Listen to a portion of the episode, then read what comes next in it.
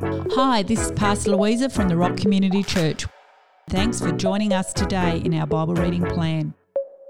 Our hope and prayer is that you discover more of who Jesus is. Good morning, good afternoon, or good evening, whatever time of the day it is that you are listening. Our last reading was from Romans 10. Paul's ongoing letter to the Romans spoke of Moses' words. For if you publicly declare with your mouth that Jesus is Lord and believe in your heart that God raised him from the dead, you will experience salvation. So let us begin with Romans 11. And it's about God will not forget his promises to Israel. So then I ask you this question Did God really push aside and reject his people? Absolutely not. For I myself am a Jew, a descendant of Abraham from the tribe of Benjamin. God has not rejected his chosen, destined people. Haven't you heard Elijah's testimony in the scriptures and how he prays to God, agonizing over Israel? Lord, they've murdered your prophets. They've demolished your altars. Now I'm the only one left, and they want to kill me. But what was the revelation God spoke to him in response? You are not alone, for I have preserved a remnant for myself, 7,000 others who are faithful and have refused to worship Baal. And that is but one example of what God is doing in this age of fulfillment. For God's grace empowers his chosen remnant. And since it is by God's grace, it can't be a matter of their good works. Otherwise, it wouldn't be a gift of grace, but earned by human effect. So then, Israel failed to achieve what it had strived for, but the divinely chosen remnant receives it by grace, while the rest were hardened and unable to receive the truth. Just as it is written, God granted them a spirit of deep slumber.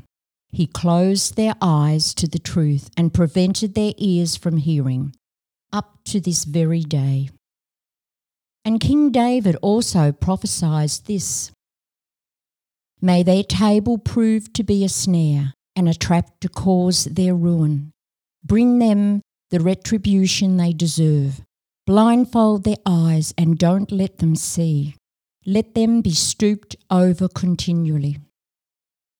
So, am I saying that Israel stumbled so badly that they will never get back up? Certainly not. Rather, it was because of their stumble that salvation now extends to all the non Jewish people in order to make Israel jealous and desire the very things that God has freely given them.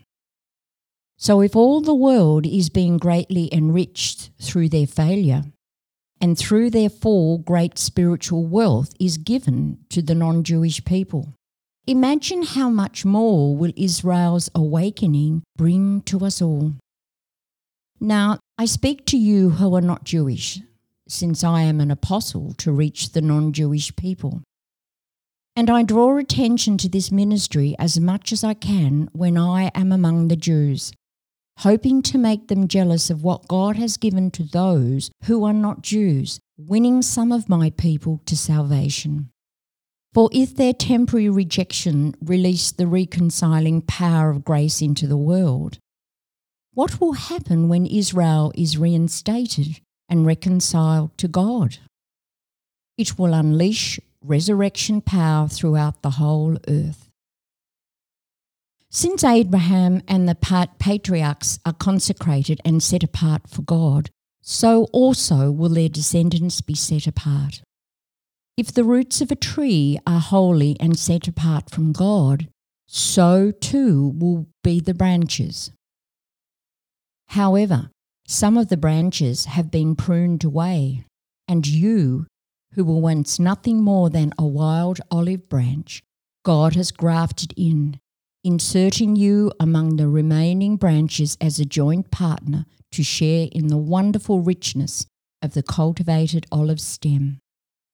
So don't be arrogant as to believe that you are superior to the natural branches. There's no reason to boast, for the new branches don't support the root. But you owe your life to the root that supports you. You might begin to think that some branches were pruned or broken off just to make room for you. Yes, that's true. They were removed because of their unbelief. But remember this you are only attached by your faith. So don't be presumptuous, but stand in awe and reverence.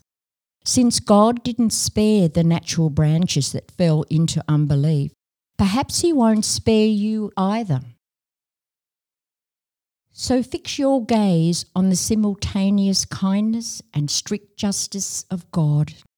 How severely He treated those who fell into unbelief. Yet how tender and kind is His relationship with you. So keep on trusting in His kindness. Otherwise, you also will be cut off. This great truth can be hard to grasp do you think it's easier for God to love you when you're good? Do you secretly suspect God chose you because you deserve to be chosen? Do you think some people's behaviour is so bad God couldn't possibly save them? If you ever think this way, you don't entirely understand the good news that salvation is a free gift. It cannot be earned it can only be accepted with thankfulness and praise. Let's pray.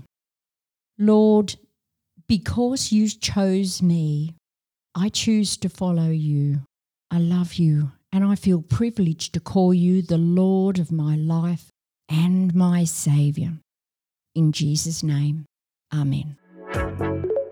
Thanks for joining us today in our Bible reading plan. Don't miss future episodes. Click follow to subscribe and share with a friend. Have a great day.